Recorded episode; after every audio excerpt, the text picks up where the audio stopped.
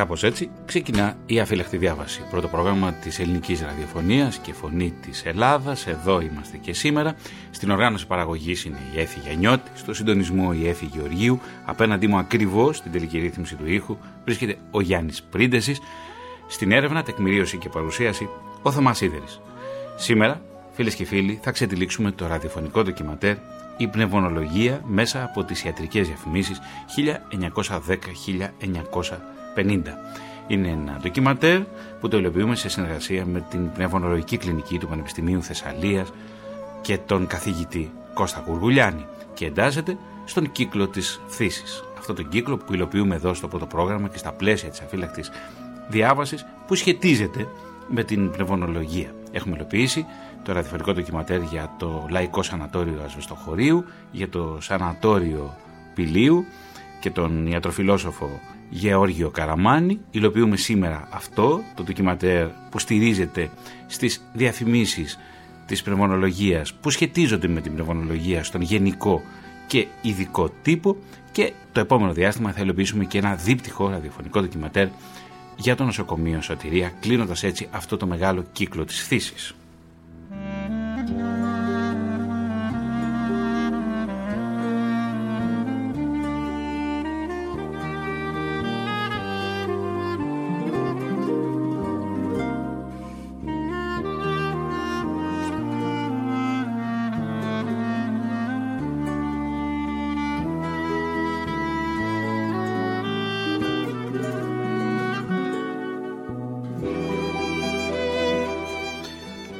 Ας ξεκινήσουμε να πάρουμε τα πράγματα με τη σειρά.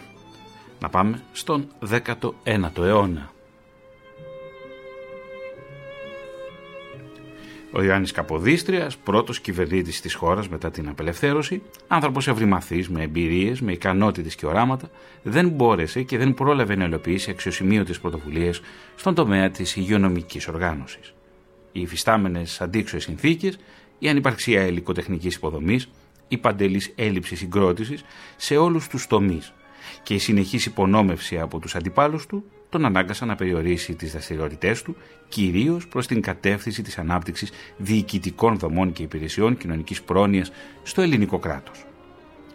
Οι πρώτες συστηματικές πρωτοβουλίες για την υγειονομική οργάνωση της χώρας ξεκίνησαν επί της βασιλείας του Όθωνα, με κύριο συντονιστή τον βαβαρό γιατρό της βασιλικής αυλής Βίτμερ, το 1833 συστάθηκε η πρώτη υγειονομική υπηρεσία της χώρας, η οποία ονομάστηκε Υγειονομικών Τμήμα και εντάχθηκε ως ένα από τα έξι τμήματα του νεοσύστατου Υπουργείου Εσωτερικών με δικαιοδοσίες επί του τομέα της δημόσιας υγείας. Κατά την περίοδο 1864-1914 παρατηρείται μια τελμάτωση των εξελίξεων στον χώρο της υγείας, κυρίως λόγω της ανάγκης εξασφάλισης πόρων και ανθρώπινου δυναμικού προς συγκρότηση αξιόμαχων ενόπλων δυνάμεων.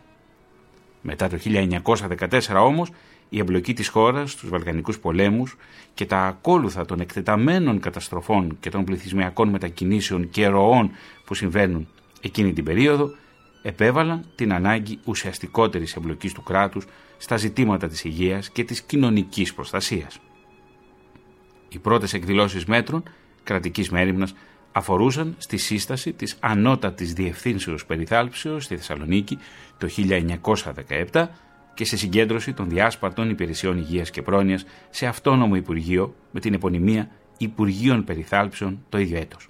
Στο συγκεκριμένο Υπουργείο εντάχθηκαν οι αρμοδιότητες της μέρημνας για την περίθαλψη των θυμάτων του πολέμου, των ορφανών και των προσφύγων, καθώς και των οικογενειών των επιστράτων.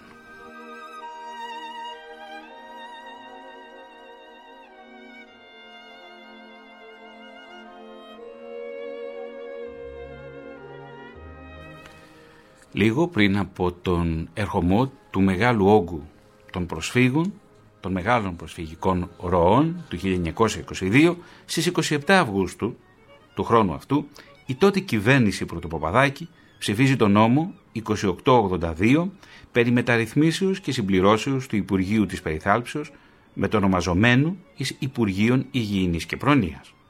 Σύμφωνα με τον νόμο, το Υπουργείο διαρθρώθηκε από τις διευθύνσεις διοικητικού, κοινωνικής πρόνοιας, δημόσιας αντιλήψεως, θυμάτων πολέμου, δημόσιας υγείας και κοινωνικής υγιεινής. Διαρθρώθηκε επίσης από μια γενική υγειονομική επιθεώρηση, έξι ειδικές υγειονομικές επιθεωρήσεις, περιφερειακές υγειονομικές επιθεωρήσεις, καθώς και από το Ιατροσυνέδριο, το οποίο αργότερα μετονομάστηκε σε ανώτατον υγειονομικών συμβούλιων.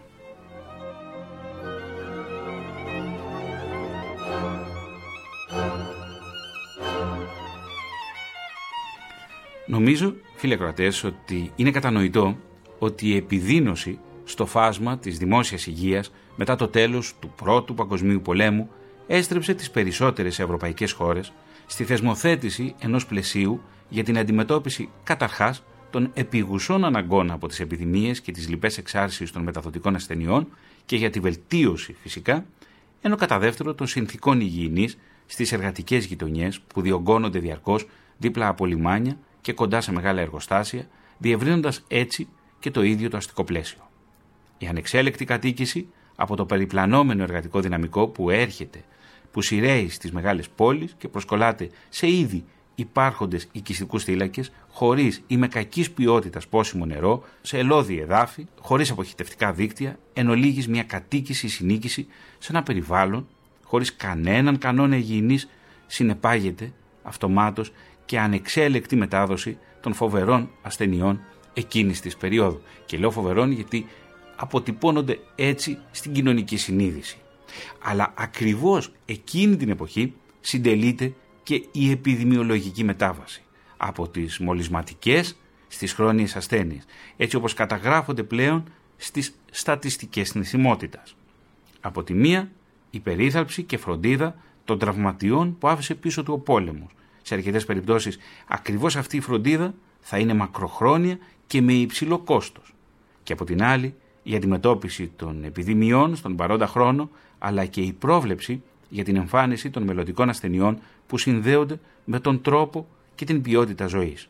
Είναι η εποχή όπου υπό την επίδραση της κοινωνιολογικής σκέψης μια μερίδα γιατρών υπογραμμίζουν την επίπτωση που έχουν οι συνθήκες διαβίωσης στην υγεία των πληθυσμών.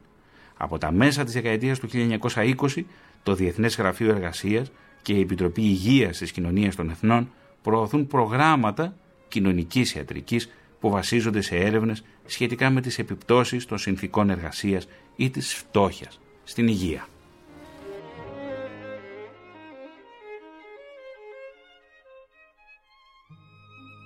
Στην Ελλάδα, προ του 1920, ιδρύονται και λειτουργούν ειδικά νοσοκομεία, μεταξύ των οποίων το νοσοκομείο Αφροδισίων Νοσημάτων σε Θεσσαλονίκη και Μυτιλίνη το 1917, το Λαϊκό Σανατόριο Ασβεστοχωρίου, για το ντοκιματέρ που έχουμε υλοποιήσει μπορείτε να το αναζητήσετε στον ιστότοπο της αφύλακτης διάβασης www.diavasi.eu και επίσης και τα σανατόρια σε Σύρο και Χανιά το 1920, το νοσοκομείο Λιμωδών Νοσημάτων στη Μυτιλίνη το 1918, παράλληλα την ίδια περίοδο ιδρύεται μικρός αριθμός γενικών νοσοκομείων με χαρακτηριστικότερα παραδείγματα, το Νοσηλευτικό Ίδρυμα στη Νέα Ιωνία το 1917, το Νοσοκομείο Ευαγγελισμός στην Καβάλα το 1919 και το φιλανθρωπικού χαρακτήρα Γαλλικό Νοσοκομείο στο Λαύριο το 1919. Ο ρυθμός ίδρυσης και λειτουργίας νοσοκομείων θα αυξηθεί σημαντικά την επόμενη δεκαετία με τις ροές του προσφυγικού πληθυσμού. Το ελληνικό κράτος θα ιδρύσει με συνοπτικές διαδικασίες προσφυγικά νοσοκομεία σε περισσότερες από 35 πόλεις της χώρας, δυναμικότητας άνω των 2.638 κλινών, ενώ σύμφωνα με τη στατιστική μελέτη του 1925 το σύνολο των νοσηλευτικών κλινών στην Ελλάδα ανερχόταν σε περίπου 9.000 κλίνες. Ωστόσο, σύμφωνα με την αναλυτική έκθεση του Αμερικανικού Ερυθρού Σταυρού για τα ελληνικά νοσηλευτικά ιδρύματα του 1919, επισημένονται οι δραματικές ελλείψεις σε υποδομές, προσωπικό, υγειονομικό υλικό, αλλά και στην επάρκεια και καταλληλότητα των στοιχειωδών προμηθειών εστίασης. Έχω μπροστά μου, φίλοι ακροατές, το ΦΕΚ, το φύλλο της εφημερίδας της κυβέρνησης, το οποίο φέρει η ημερομηνία 9 Μαρτίου 1929, αριθμός φύλου 94. Είναι το ΦΕΚ και σε αυτό υπάρχει μια σειρά νόμων, δημοσιεύεται μια σειρά νόμων που προβλέπει την ίδρυση σανατορίων σε διάφορες περιοχές της χώρας, στη Θράκη, στις Σέρες, στη Λακωνία, στο νομό Μεσσηνίας είναι μια περίοδος εκείνη προς τα τέλη της δεκαετίας του 1920 που ιδρύονται αρκετά νοσηλευτικά ιδρύματα. Στο σημείο αυτό θα ακούσουμε ένα ποίημα του Νίκου Καβαδία, το οποίο το αποδίδει ο Νότης Περιάλης. Είναι το γράμμα ενός αρρώστου.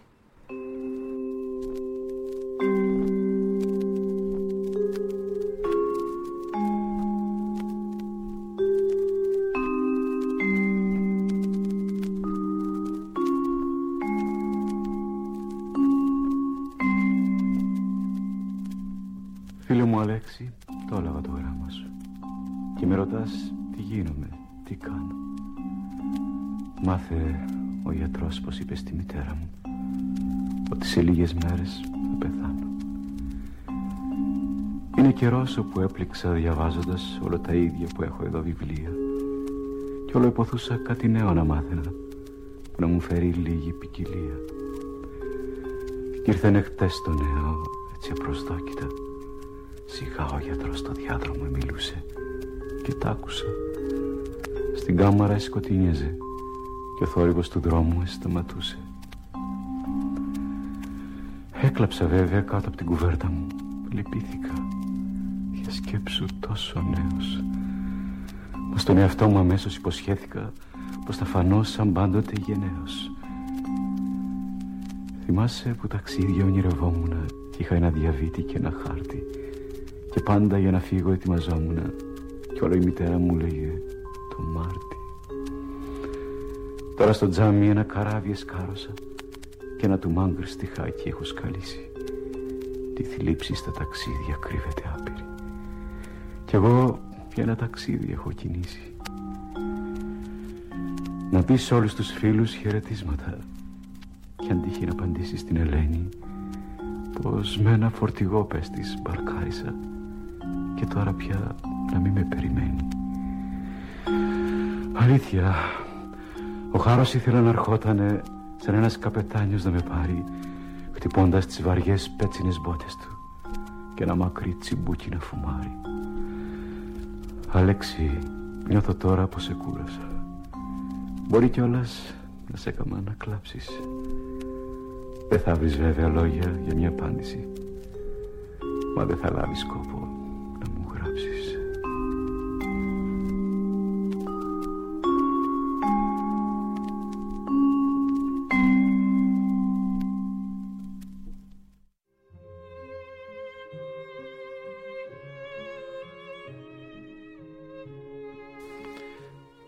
Πνευμονολογική Κλινική Πανεπιστημίου Θεσσαλίας. Η πνευμονολογία μέσα από τις ιατρικές διαφημίσεις 1910-1950. Επιμέλεια Κώστας Γουργουλιάνης Βόλος 1999. Ήταν τότε η πνευμονολογία φυματολογία. Στο πρώτο μισό του 20ου αιώνα η φυματίωση σκότωνε ετησίως στην Ελλάδα περίπου 200 κατοίκους σε κάθε πόλη των 20.000 κατοίκων. Παρέμενε χωρίς αποτελεσματική θεραπεία και ήταν πραγματική μάστιγα. Τα ιατρικά περιοδικά που κυκλοφορούσαν και απευθύνονταν εκτός από τους γιατρούς στους εργαζόμενους στις υποανάπτυξη υπηρεσίες υγείας περιείχαν σε κάθε τεύχος τους άρθρα, ανασκοπήσεις ή πρωτότυπες εργασίες με θέμα την φαρμακευτική και τη χειρουργική θεραπεία της φυματίωσης. Στις σελίδες του βιβλίου «Πνευμονική φυματίωση» του καθηγητή Μενέλαου Σακοράφου που εκδόθηκε το 1928 στην Αθήνα όλα τα νοσήματα των πνευμόνων οφείλονταν, σχετίζονταν ή ήταν φυματίωση. Το βιβλίο έφερε τον χαρακτηριστικό τίτλο «Πνευμονική φυματίαση». Οι διαφημίσεις ακολουθούν τις ανάγκες εποχής και εκφράζουν τον τρόπο που οι άνθρωποι σκέπτονται. Είναι χαρακτηριστικές της εποχής που δημιουργήθηκαν. Επομένως η φυματίωση χρειαζόταν πρόληψη και θεραπεία. Τα βιταμινούχα σκευάσματα υπόσχονταν αύξηση της όρεξης και αντιμετώπιση της καταβολής. Τα άλατα ασβεστίου και αργότερα χρυσού αποτελούσαν για χρόνια μεθόδους αντιμετώπισης της νόσου. Η συμπτωματική αγωγή περιελάμβανε αντιπηρετικά, αντιβυχικά και αποχρεπτικά φάρμακα. Οι εύποροι ασθενείς μπορούσαν να νοσηλευθούν στα σανατόρια της Ελβετίας, ενώ κάποιοι άλλοι προτιμούσαν τα ελληνικά σανατόρια που μόλις τότε άρχισαν να ιδρύονται καταρχάς στο Πήλιο. Εκεί η αεροθεραπεία, η ηλιοθεραπεία, η καλή διατροφή σε συνδυασμό με τη χειρουργική θεραπεία αποτελούσαν επιπρόσθετα θεραπευτικά μέτρα.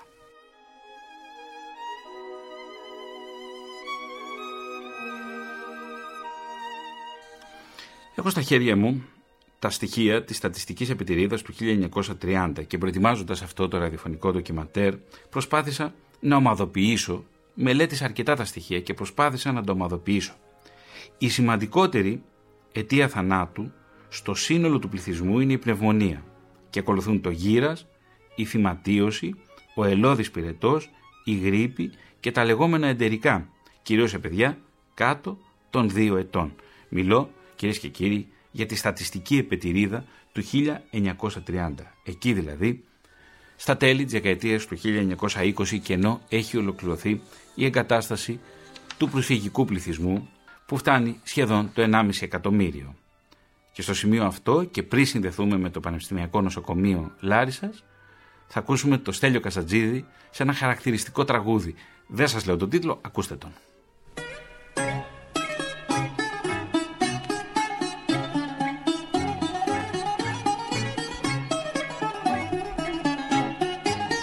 Διώξε μανούλα γιατρούς. Κι αδικάμε παιδεύουν το αρρώστο κορμάκι μου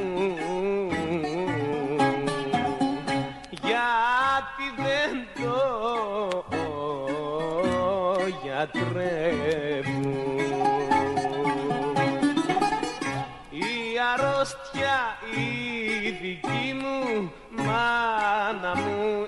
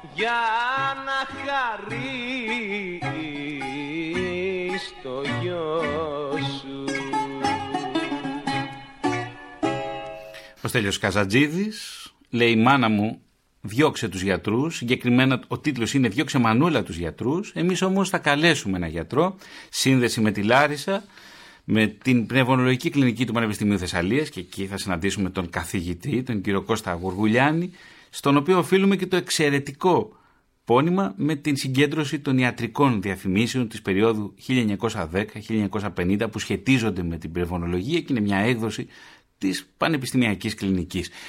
Κύριε καθηγητά, καλό μεσημέρι. Κύριε Σίδερη, καλημέρα. Σας ευχαριστώ πάρα πολύ ε, και κυρίως σας ευχαριστώ και εκ μέρους των συναδέλφων μου πνευμονολόγων γιατί ε, ανακαλύψατε την πνευμονολογία, τα πνευμονολογικά νοσοκομεία και τα σανατόρια πριν ενσκύψει η πανδημία του κορονοϊού. Επομένως, τώρα η πνευμονολογία είναι στην επικαιρότητα, όπως και η λοιμοξιολογία, όπως και η επιδημιολογία, αλλά η πνευμονολογία έχει μια μακρά ιστορία που σας ευχαριστώ πραγματικά που την έχετε να δείξει σε όλα αυτά τα ραδιοφωνικά ντοκιματέρ που έχετε κάνει. Καταρχάς και εκ μέρους της ΕΡΤ σας ευχαριστούμε θερμά για την πολύτιμη βοήθειά σας όσον αφορά στην δημιουργία αυτών των ντοκιματέρ στον κύκλο της φθήσης Κύριε καθηγητά, τα κυριότερα νοσήματα της περίοδου 1910-1950, τα οποία καλύπτονται και θα δούμε σε πολύ λίγο, θα ξετυλίξουμε και τις διαφημίσεις όπως καταγράφονται στον γενικό και ειδικό τύπο. Ποια είναι τα, τα, τα κυριότερα νοσήματα αυτής της χρονικής περίοδου. Κοιτάξτε, θα σας έλεγα ότι ε, οι περισσότεροι θάνατοι και τα πιο συχνά νοσήματα ήταν, ε, αποδίδονταν σε λιμώδη νοσήματα. Ε, δεν υπήρχε διάγνωση, δεν υπήρχε δυνατότητα για καρδια... να, να διαγνώσει κανένας καρκίνο και καρδιαγγειακά επεισόδια. Πρέπει να σας πω ότι μάλλον ο καρκίνος υπήρχε, γιατί οι άνθρωποι καπνίζαν. Απλώς ακόμα δεν είχε βρεθεί η σχέση του καπνίσματος με τον καρκίνο του πνεύμονα. Επίσης πρέπει να σας πω ότι μάλλον είχαμε λιγότερα καρδιαγγειακά, γιατί οι άνθρωποι τρώγαν πιο υγιεινά, ασκούνταν περισσότερο. Άρα τα λιμώδη νοσήματα ήταν αυτά που σκοτώναν τους ανθρώπους. Από αυτά λοιπόν τα πιο συχνά ήταν η, η γρήπη και η πνευμονία. Θα σας έλεγα η πνευμονία και μερικοί τη χαρακτηρίζαν γρυπόδη πνευμονία. Η εκτίμηση είναι ότι η θυματίωση σκότωνε περίπου το 20% των, των ανθρώπων και μάλλον ήταν υπεύθυνη για τους θανάτους σε μικρότερες ηλικίες. Ε, από εκεί και πέρα η ελονοσία ήταν πολύ μεγάλη μάστιγα για την περιοχή, η λέπρα, πρέπει να βάλει κανένας την ασυτεία και τους πολέμους που εμπλέκονται και, και αυτές ως, ως αίτια ε, λιμωδών νοσημάτων, άρα λιμώδη νοσήματα θα έλεγα, με πρωταγωνίστρια την θυματίωση. Ε, βέβαια, είναι εκείνη που κρατάει και τα σκύπτρα. Κύριε καθηγητά, η θυματίωση ήταν, θεωρούταν μια ασθένεια, έφερε τον κοινωνικό μύθο της ε, ασθένειας των διανοουμένων. Κοιτάξτε, θα σας έλεγα ότι ξεκίνησε ως ασθένεια των πλουσίων κορασίδων. Δηλαδή η εικόνα που είχαμε, τα, πρώτα, τα πρώτα κρούσματα που έχουν καταγραφεί ήταν γυναίκες που είχαν, κοπέλες μάλλον, που είχαν ερωτική απογοήτευση και μετά ε, έφθηναν, αδυνατήσαν, δεν τρώγανε, ήταν χλωμές. Έτσι ξεκίνησε, αλλά τελικά αυτό που επικράτησε είναι να είναι αρρώστια των ερωτευμένων του έρωτα του ανεκπλήρωτου, θα το έλεγα. Αυτό κράτησε από αυτή την παλιά ιστορία. Αλλά κυρίως έγινε αρρώστια των νέων ανθρώπων, οι οποίοι ε, δούλευαν πάρα πολλές ώρες, ε, δουλεύαν σε καπνεργοστάσια, σε κλειστούς χώρους δηλαδή που δεν αερίζονταν, ε, που ε, μέναν πάρα πολύ μαζί, που αναγκάζονταν να μεταναστεύσουν. Άρα ε, έγινε η αρρώστια από αρρώστια των ερωτευμένων και του ανεκπλήρωτου έρωτα, η αρρώστια των ταλαιπωρημένων ανθρώπων. Στη φυματιολογική επιθεώρηση του 1940 υπάρχει μια διαφήμιση ψυχοφαρμάκων σε φυματιολογικό περιοδικό. Η φυματίωση ήταν νόσος των διανοημένων καλλιτεχνών και συγγραφέων και ανεφόβου δηλητηριάσεως, ανεφόβου τοξικομανίας, η πασιφλωρίν είναι το φάρμακο των διανοουμένων καλλιτεχνών, συγγραφέων, καθηγητών, επιχειρηματιών και εκείνων ήτινες υποφέρουση εξυπερκοπόσεως, αϊπνίας, άγχους και αγωνίας. Πασιφλωρίν λοιπόν ένα φάρμακο το οποίο διαφημίζεται υπάρχει μια ε, κεντρική διαφήμιση εταιρεία Δάφνη Γεναδίου 28 Αθήνα που είναι και η γενική αντιπρόσωπη της Πασιφλωρίν. Αυτό που ήθελα να σας πω κύριε Σίδερη είναι ότι μάλιστα αυτό το, το προσωπείο των διανοουμένων, το χλωμό και το ταλαιπωρημένο ε, ήταν αυτό που τελικά έφτασε να είναι πρότυπο, δηλαδή να αρέσει. Ε, Σας θυμίζω ότι ο Λόρδος Βίρον το είχε περιγράψει αυτό. Δεν είναι ότι ήταν αρεστός στις γυναίκες γιατί ήταν χλωμός και ταλαιπωρημένος. Πιθανότατα από φυματίωση. Άρα ε, συσχετίζονται αυτά τα δύο πράγματα. Επίσης πρέπει να σας πω ότι όπως τώρα ακούμε ε, για τον κορονοϊό και τις νευρολογικές διαταραχές, πρέπει να σας πω ότι για τη φυματίωση είχαν συσχετιστεί πολλά πράγματα με, με, τη, με η νόσος με νευρολογικές διαταραχές και μερικοί φτάσαν να λένε, επειδή νέοι πεθαίνουν από φυματίωση, ότι και τα παιδικά τους χρόνια, τα δύσκολα παιδικά τους χρόνια των ασθενών καθόριζε και το μέλλον τους και τις νευρολογικέ διαταραχές που ακολουθούσαν αργότερα. Έχετε πολύ δίκιο γιατί έχουμε και σύνδεση της σύφυλλη με νευρολογικές παθήσεις και έχουμε και μεταφορά μάλιστα από τον κρατικό οίκο ανοχής των Βούρλων στο δρομοκαίτιο φρενοκομείο εκείνης εποχής. Έχετε απολύτως δίκιο, έτσι είναι. Παρατηρούμε και διαβάζουμε εμείς, όλοι οι Έλληνες, στον τύπο ένα κυνήγι φαρμακευτικών ουσιών. Η χλωροκίνη νομίζω κρατάει τα σκύπτρα, Ιντερφερόνη, διάβαζα λίγο πριν πώ στο στούντιο Ιντερφερόνη Β και μια σειρά άλλων φαρμάκων, ε, αντιγικών φαρμάκων για τον ιό HIV, για τον ιό έμπολα κλπ. Υπάρχει λοιπόν ένα κυνήγι σήμερα φαρμακευτικών ουσιών και μάλιστα αναζητούμε τη λύση σε παλιές φαρμακευτικές ουσίες. Αναζητούμε, ας πούμε, τη λύση για τον COVID-19 σε ένα φάρμακο παλιότερο για την ελονοσία. Υπήρχε και εκείνη την περίοδο μια αναζήτηση πολλών φαρμακευτικών ουσιών που ήταν για πολλές ασθένειες. Κοίταξε, όταν ε, ξεσπάει μια πανδημία, η ιατρική κοινότητα προσπαθεί να βρει φάρμακα που είναι δοκιμασμένα σε αντίστοιχες περιπτώσεις για να τα εφαρμόσει. Επομένως, το ίδιο γινόταν και τότε, γίνεται και τώρα. Αυτό που πρέπει να σας πω είναι ότι εκείνη την εποχή, επειδή δεν υπήρχαν πολλά σκευάσματα φαρμακευτικά, χρησιμοποιούνταν τα ίδια φάρμακα για πολλά νοσήματα. Θα σας έλεγα, παραδείγματο χάρη, τα ιοντιούχα σκευάσματα, ε, τα οποία φαίνεται και μέσα από τις διαφημίσεις ότι χρησιμοποιούνταν για τη λέπρα, για τη σύφυλλη, για τη θυματίωση, για τη βλενόρια. Τώρα, κανένας Μπορεί να τα έχει όλα αυτά μαζί και να γινόταν καλά από κάτι, αλλά επομένως κάπως έτσι ήταν τα πράγματα. Α πούμε το κινίνο και η χλωροκίνη ή τα άλλα τα χρυσού ε, ήταν φάρμακα που χρησιμοποιούνταν για όλα τα λιμώδη νοσήματα, αυτά που περιγράψαμε λίγο πριν και ήταν τα συχνά νοσήματα εκείνη την εποχή. Ε, μάλιστα, για να σας πω και κάτι που μου φαίνεται εξαιρετικά αστείο στις μέρες μας, είναι, δεν ξέρω αν το έχετε διαβάσει, σίγουρα οι ακροατές κάπου θα το έχουν δει, ότι υπάρχει κάποια μελέτη ότι οι καπνιστές παθαίνουν σπανιότερα λίμωξη από κορονοϊό. Δηλαδή Βεβαίως, το έχουμε διαβάσει, κύριε καθηγητά. αυτή η αφελής προσέγγιση υπήρχε και εκείνη την εποχή. Ξέρετε, δηλαδή, η, η λογική ήταν ότι εισπνέουμε καπνό, ο οποίος περνάει από την τραχεία και τους βρόχους και με κάποια έννοια καίει και έτσι προφυλάσσει από τις λοιμώξεις. Ξέρετε, ήταν μια εποχή που δεν είχε βρεθεί ότι το κάπνισμα κάνει ε, κακό και καρκίνο το πνεύμα. Αυτό έγινε κάπου το 1954 περίπου και μετά.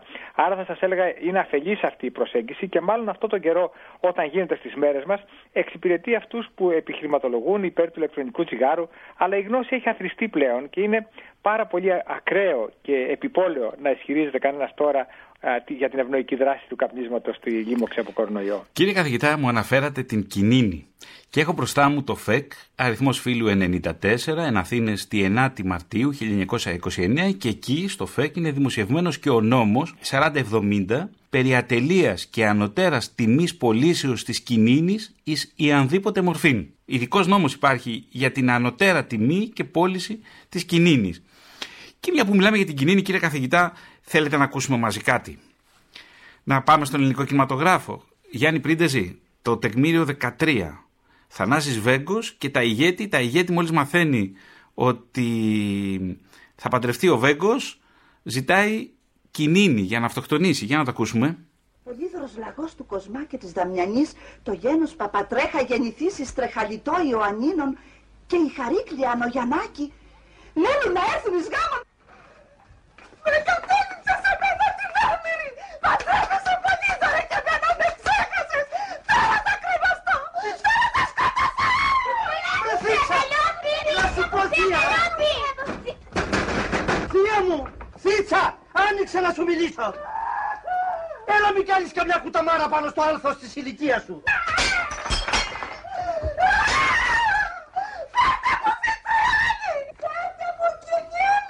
Να σου φέρω ένα μαντολίνο. Τώρα θα πάρω παραθείο. Έλα θεία, στο παραθείο. Θα σου βρω και σένα θείο. Και στις μέρες μας συζητάμε, ακούγεται και από επίσημα χείλη, ε, τουλάχιστον για τους υγειονομικούς, η προληπτική δράση χλωροκίνης. Επίσης πρέπει να σας πω, αν ξεφύγουμε από τη χλωροκίνη και πάμε στη χλωρίνη, ε, νομίζω ότι 40 Κορεάτες ε, ήπιαν χλωρίνη ακούγοντας κάποια οδηγία που δόθηκε από αναρμόδια χείλη και πεθάναν τελικά από την χρήση, ε, της, από την κατάχρηση, ας πούμε, χωρίς λόγο, δεν υπάρχει λόγος για να πάρεις χλωρίνη, αλλά αυτοί πήραν. Άρα θέλω να πω ότι τα, όταν έχουμε μια πανδημία οι φήμες διαδίδονται και κάποια από αυτά τα σκευάσματα ε, οι άνθρωποι τα παίρνουν από τα φαρμακεία, τα χρησιμοποιούν χωρίς λόγο. Ελπίζω στι μέρες μας όχι για αυτοκτονία πάντως. Υπάρχει όμως και ένα κοινωνικό στίγμα εκείνη την περίοδο και συγκεκριμένα για τις ασθένειες της λέπρας και της σύφυλλη. Βλέπετε αυτό το κοινωνικό στίγμα στις ασθένειες της εξεταζόμενης περίοδου, δηλαδή του πρώτου μισού του 20ου αιώνα; Βέβαια, βέβαια. Αυτό το έχουμε, το έχουμε δει. Δηλαδή οι άνθρωποι που είχαν εφηματίωση να σας πω καταρχήν δεν θέλαν να βγαίνουν από το σπίτι τους. Ο γιατρός πήγαινε, τους έβλεπε τη νύχτα ε, όταν έπεφτε το σκοτάδι για να μην δει η γειτονιά ότι ο, ο φυματιολόγος, πνευμονολόγος πήγε και είδε τον ασθενή.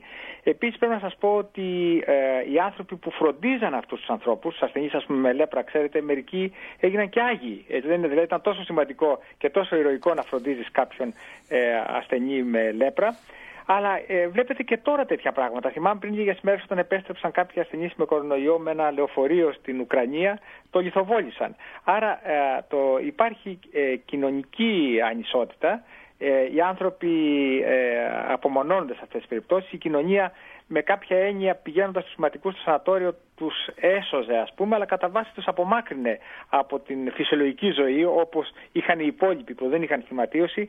Βλέπω κάποιες ομοιότητες, κύριε Σίδερη, και με το σήμερα. Ναι, βέβαια, και ειδικώ ε, για τη λέπρα, επειδή έχω στα χέρια μου προφορικές μαρτυρίες και ετοιμάζουμε ένα ραδιοφωνικό ντοκιματέρ για την τελευταία συνοικία των Χανσενικών εντός του νοσοκομείου Λιμωδών Αθηνών, ε, στην Αγία Βαρβάρα, εκεί που δημιουργήθηκε και ο αντιλεπρικός σταθμός Αθηνών το 1929 παραλλήλως με το λεπροκομείο της Πιναλόγκας εκεί έχουμε μαρτυρίες ασθενών οι οποίοι μιλούν ότι τους έπαινε ο χωροφύλακας από το χωριό και τους οδηγούσε, τους έφερνε στον αντιλεπρικό σταθμό και γινόταν μετά πλιάτσικο στην περιουσία και δεν τους άφηναν ακόμα και αν υπήρξε βελτίωση της κατάστασής τους ή θεραπεία δεν τους επέτρεπαν να γυρίσουν πίσω και πάντα τους ακολουθούσε το κοινωνικό στίγμα της ασθένειας. Και ξέρετε κάτι, πολύ φοβάμαι όταν τελειώσει αυτή η περιπέτεια με τον ε, κορονοϊό ότι πάντα θα ίσως, ίσως και στο μέτρο της υπερβολής ζητούν από τους ταξιδιώτες να έχουν ένα πιστοποιητικό υγείας ή ένα πιστοποιητικό ανοσίας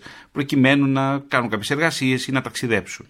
Ε, κύριε Σίδερη, με κίνδυνο να, να, να καταχραστώ το χρόνο της εξαιρετικής εκπομπής σας, να σας πω ότι μία από τις συνήθεις ερωτήσεις ε, από τους δημοσιογράφους είναι γιατί δεν κάναμε έγκαιρα ελέγχους στους συνοικισμούς των Ρωμά, ας πούμε, μια που μιλάμε και είμαι τώρα εδώ στη Λάρισα, για να βρούμε από πριν ποιοι θα πάθουν λίμωξη από κορονοϊό. Καταλαβαίνετε, υπάρχει και μια, αίσθηση, μια διάθεση της κοινωνίας, ας πούμε, αυτούς τους ανθρώπους ήδη να τους απομονώσει. Είναι απαραίτητες οι καραντίνες και όλα τα μέτρα που γίνονται, αλλά ε, ε, ε υπάρχουν ανθρώπινα δικαιώματα δεν μπορείς ξαφνικά να πηγαίνεις σε κάποιους ανθρώπους που είναι ελεύθεροι και από πριν να τους κάνεις τεστ και να τους παίρνεις αίματα. Ε, ε, ε υπάρχουν κάποιες ομοιότητες, απλώς έχουν αλλάξει εποχές.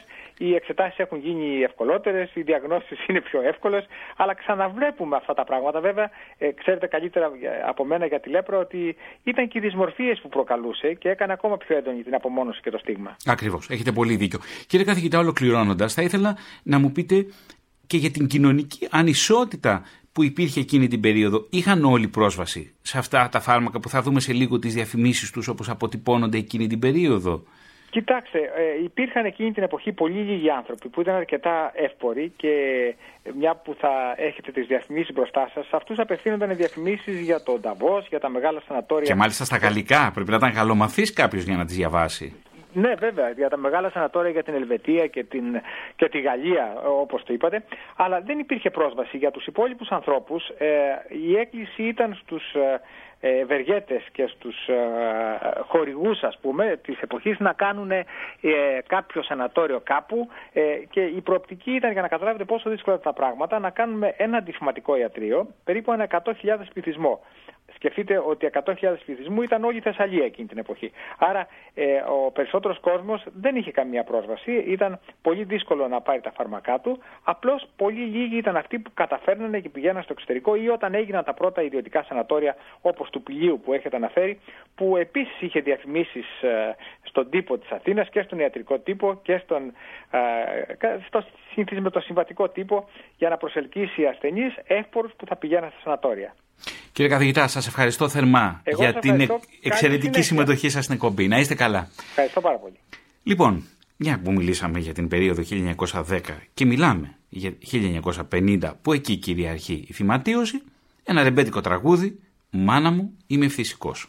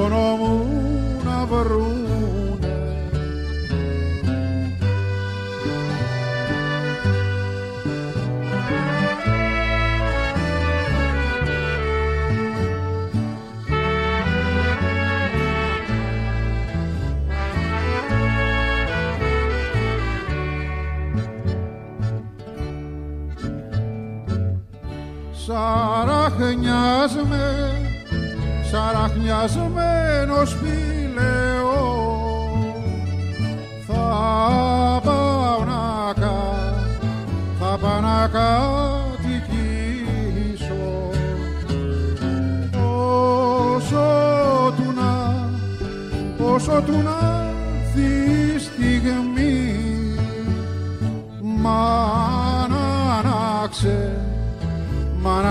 μάνα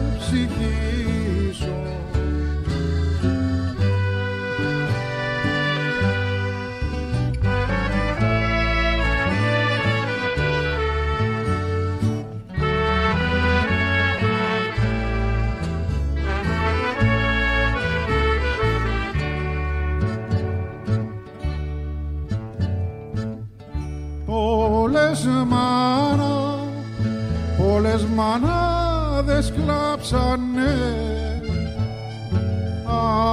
Ας κλάψει κι, ας κλάψει κι η δική μου. Στη Σαριζό, στη Σαριζόνα στα βουνά. Ας τάψει το, ας τάψει το κορμί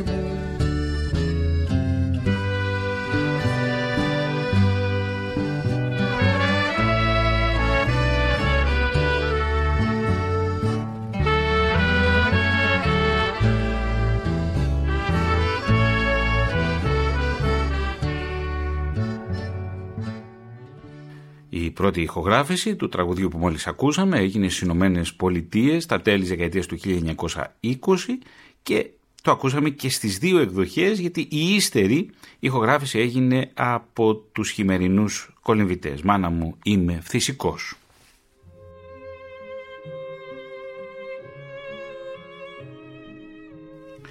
Η βιταμίνη C άρχισε από το 1941 να γίνεται απαραίτητη στην αντιμετώπιση των μακροχρόνιων εμπειρέτων λιμωδών νοσημάτων. Θεραπευτικό δελτίο, έτος 1941. Επί μακροχρονίων και εμπειρέτων λιμωδών νοσημάτων, η κατανάλωσης εις βιταμίνην C υπό του οργανισμού είναι λίαν ευξημένη. Η χορήγηση του σκευάσματος Κανταν, βιταμίνης C της εταιρείας Bayer, εξουδετερώνει την ανεπάρκεια ταύτην και προλαμβάνει την καθυστέρηση της ιάσεως, την εμφάνιση επιπλοκών διαφοροτάτης αιτίας, προσέτει βελτιεί την κόπωση, ανορεξίαν και αδυναμίαν. Το καντάν ενδείκνυται περαιτέρω επί αιμορραγιών, αιμορραγικής διαθέσεως και ευξημένης καταναλώσεως βιταμίνης E κατά την λοχίαν και γαλουχίαν. Πρότυπη συσκευασία, θρησκεία των 20 και 250 επί 0,5 γραμμαρίων ασκορβικού οξέως.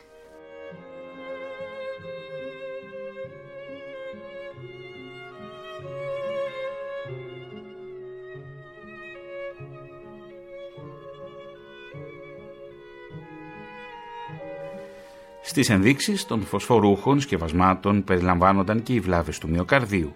Δεν ήταν όμως επαρκή για τους ιδιαίτερα εξαντλημένους φυματικούς ασθενείς. Θεραπευτικό δελτίο έτος 1940 και εκεί βρίσκουμε την καταχώρηση φωσφορούχος θεραπεία δια των φωσφάν. Εξαιρέτου δραστικότητος και απολύτως ατοξικών φωσφορούχων σκεύασμα. Παρατεταμένη τονοτική ενέργεια, ειδικό επί της καρδίας, επί καταστάσεων εξαντλήσεως, ιδία κατόπιν λιμωδών νοσημάτων. Έτερε ενδείξεις, νευρασθένεια, βλάβη μυοκαρδίου κλπ επιφυματιώσεως και λίαν εξαντλημένων ασθενών συνιστάται συνδεδιασμένη θεραπεία δια καμπολόμ των οφοσφάν.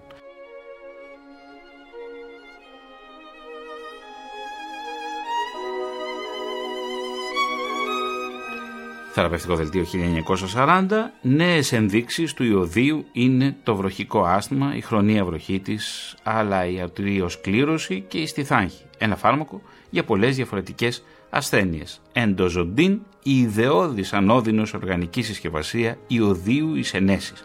Ταχεία και παρατεταμένη ενέργεια ιωδίου δοκιμαστήσα αποτελεσματικός εις ευρύαν κλίμακα επί συμφιλίδος, υπερτονίας, στιθάχης, αρτηριοσκληρώσεως, αορταλγίας, άσθματος βροχικού, χρονίας βροχίτιδος και άλλων ενδείξεων της ιωδιοθεραπείας.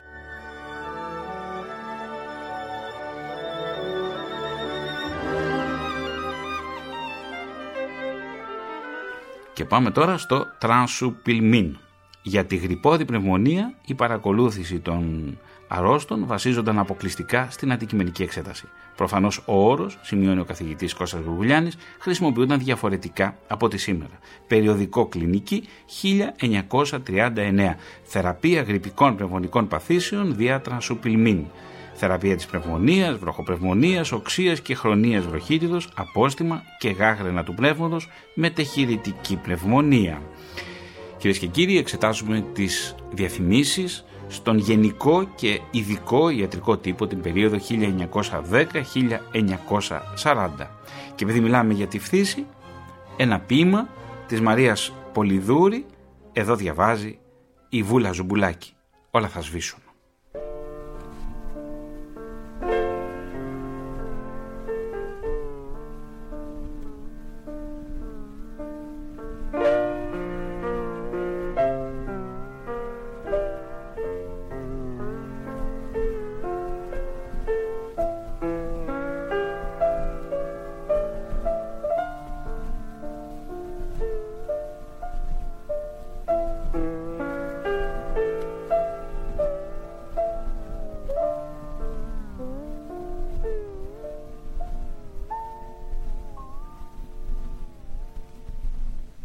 Όλα θα σβήσουν και του ήλιου η πλανεμένη αχτίδα είναι η στιγμή να φύγει. Πάλι η βουβή μας κάμαρα χωρίς καμιά ελπίδα, τα άδεια μας μάτια σμίγει. Και απόψε η νύχτα θα διαβεί με την τρελή μου σκέψη, όλη φιλιά και δάκρυ και θα μας έβρει αυγή νεκρούς που θα έχουν επιστρέψει σε μια ζωή στην άκρη. Ό,τι μάταιος στις μέρες μου μπαίνει πιο μάταιες που είναι. Με φόβο το κοιτάζεις. Έξω στον κήπο Από χαρά τα άνθη λιγοθυμούνε Σαν τη χαρά μου τάζεις Κι ολογυρίζω τη ματιά στην άψυχη σου εικόνα. Διάδημα απάσπρο φως σου γίνεται Του βάζου μου η αρινή κορώνα Της μυγδαλιάς σου ανθός. Κι έτσι γλυκαίνει σου η μορφή Και στάρωμα η καρδιά μου που σαν ακαρτερό να σε λυγίσουν τα βαριά μοίρα να έρθεις κοντά μου. Να έρθεις με τον καιρό. Είμαι τρελή να σ' αγαπώ αφού έχεις πια πεθάνει. Να λιώνω στη λαχτάρα των φιλών. Να νιώθω τώρα πως αυτό που μου έδωσες δεν φτάνει. Δεν φτάνει η δρόσος των παλιών. Με μια ανασύγαστη μανία να θέλω ό,τι μου λείπει. Να θέλω ό,τι μου κράτησες κρυφό. Κι έτσι να δέρνομαι με αυτό το μάταιο καρδιοχτύπη. Στα μάτια σου την τρέλα να ρουφώ.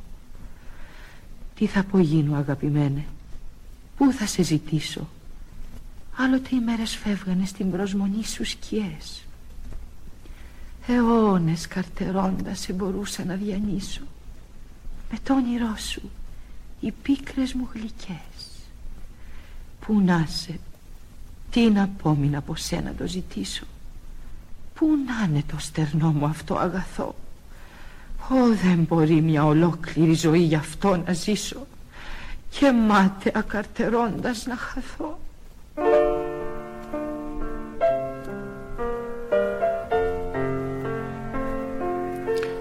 Μαρία Πολυδούρη, όλα θα σβήσουν από την εξαιρετική Βούλα Ζουμπουλάκη.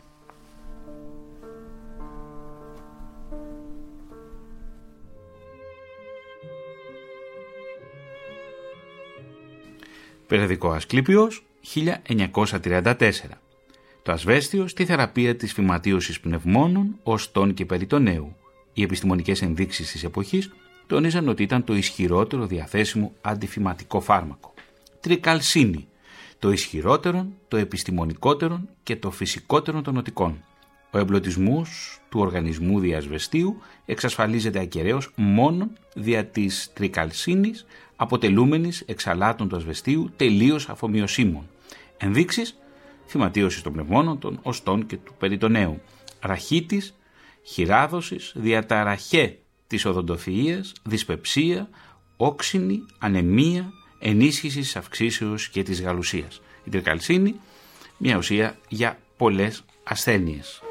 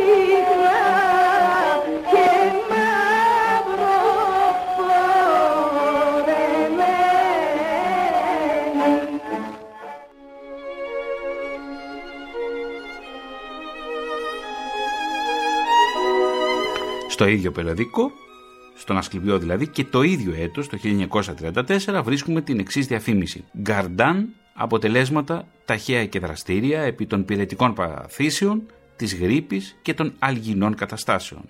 Και φυσικά βρίσκουμε και το φάρμακο Πανφλαβίν, δια την απολύμανση του στόματος και του φάρικος, το καλύτερο προφυλακτικών μέσων κατά τη γρήπη, κοινάχην, διφθερίτιδα και τα εξψήξιος παθήσεις.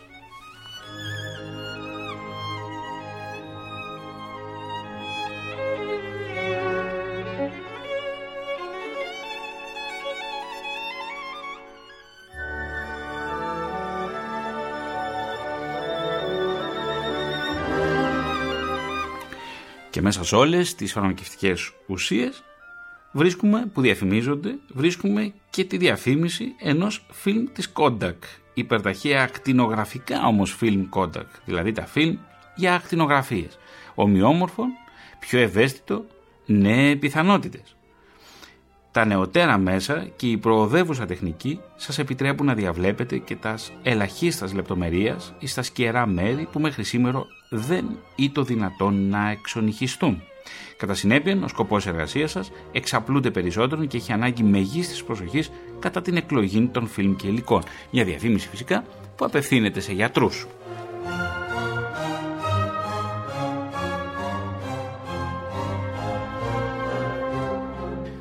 Η πνευμονολογία μέσα από τις ιατρικές διαφημίσεις